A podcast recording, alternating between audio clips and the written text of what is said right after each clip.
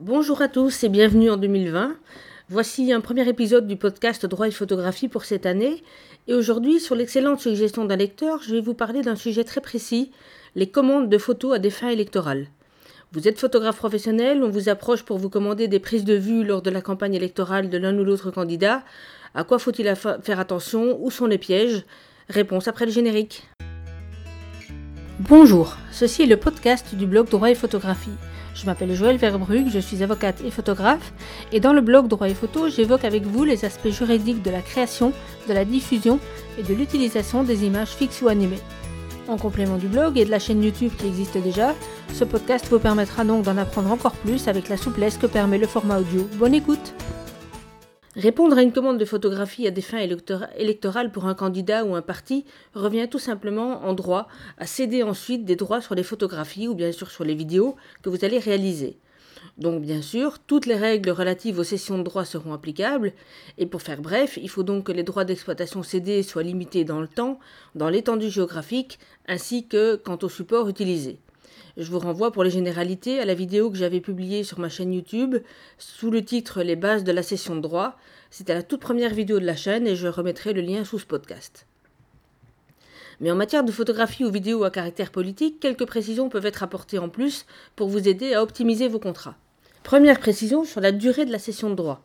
En effet, dans la mesure où le droit d'auteur est l'objet principal de votre contrat, c'est-à-dire la cession du droit d'exploitation des photos, et dans la mesure aussi où il faut, je viens de vous le dire, limiter la cession dans le temps, il faut donc proposer une durée.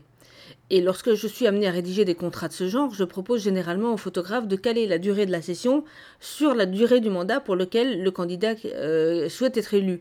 Ainsi, par exemple, si vous photographiez un candidat aux élections municipales, vous pourrez proposer une session de droit qui va du début de la campagne, du moment en tout cas où on fait appel à vous, jusqu'à la fin du premier mandat du candidat s'il est élu. Alors s'il n'est pas élu, il faudra malgré tout utiliser les photos pour sa carrière politique pendant la même durée, mais la session ne s'étendra pas à une seconde campagne qu'il ferait ensuite pour le mandat suivant. Alors bien entendu, vous allez avoir son responsable de communication qui va protester en disant qu'il souhaite du libre de droit, etc. Alors rappelez-lui deux choses. D'une part, c'est qu'un candidat à une élection, quelle qu'elle soit, serait bien avisé de respecter la loi, et donc notamment aussi le Code de la propriété intellectuelle qui impose de, limiter les sessions dans le temps, et d'autre part que comme tout responsable de la communication, votre interlocuteur de son côté devrait quant à lui veiller à ce que les photos utilisées soient récentes, pour ne pas donner une image d'immobilisme. Et ce genre d'argument devrait euh, normalement être efficace. Précision numéro 2 concernant cette fois-ci l'obligation d'inscrire le nom du photographe ou du vidéaste.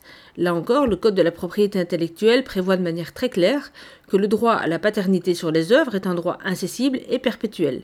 Un contrat qui prévoirait le contraire, c'est-à-dire une renonciation à ce droit, ne serait donc pas légal. Il faudra de nouveau expliquer aux chargés de communication que le respect de la loi serait un avantage indéniable pour un candidat à une fonction publique. Alors en cas de conflit ouvert, on vous rétorquera peut-être que les portraits ou les photos de reportage ne sont pas suffisamment originaux pour être protégés. Ne vous laissez pas intimider.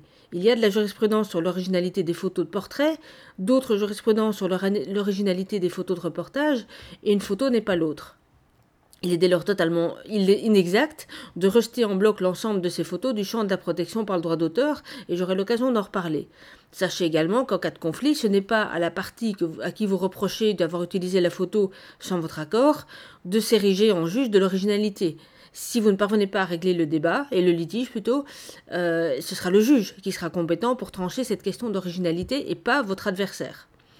Troisième point à examiner, c'est la question du droit à l'image du candidat. En effet, en tant que photographe ou vidéaste professionnel, vous allez souhaiter de votre côté pouvoir communiquer sur le travail réalisé. Mais ça implique d'utiliser l'image du candidat pour votre propre promotion, ce qui nécessite aussi une autorisation de sa part. Et quand je dis l'intéressé, c'est le candidat lui-même, parce que son chargé de communication n'a pas le pouvoir de s'engager pour le droit à l'image du candidat.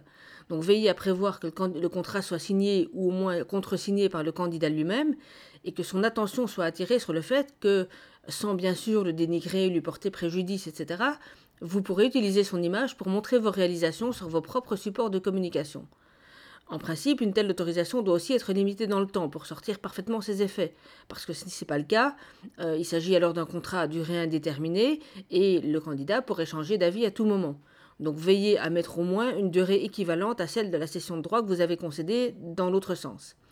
Si vraiment, pour une raison euh, quelconque, vous ne parvenez pas à obtenir l'engagement personnel du candidat lui-même, dans ce cas-là, je vous suggère par prudence de vous limiter dans votre communication aux photos qui ont été prises dans des événements publics, donc des meetings, des conférences de presse, etc., et d'éviter les photos qui sont prises dans un cadre plus privé, dans des endroits donc où le public n'a pas accès.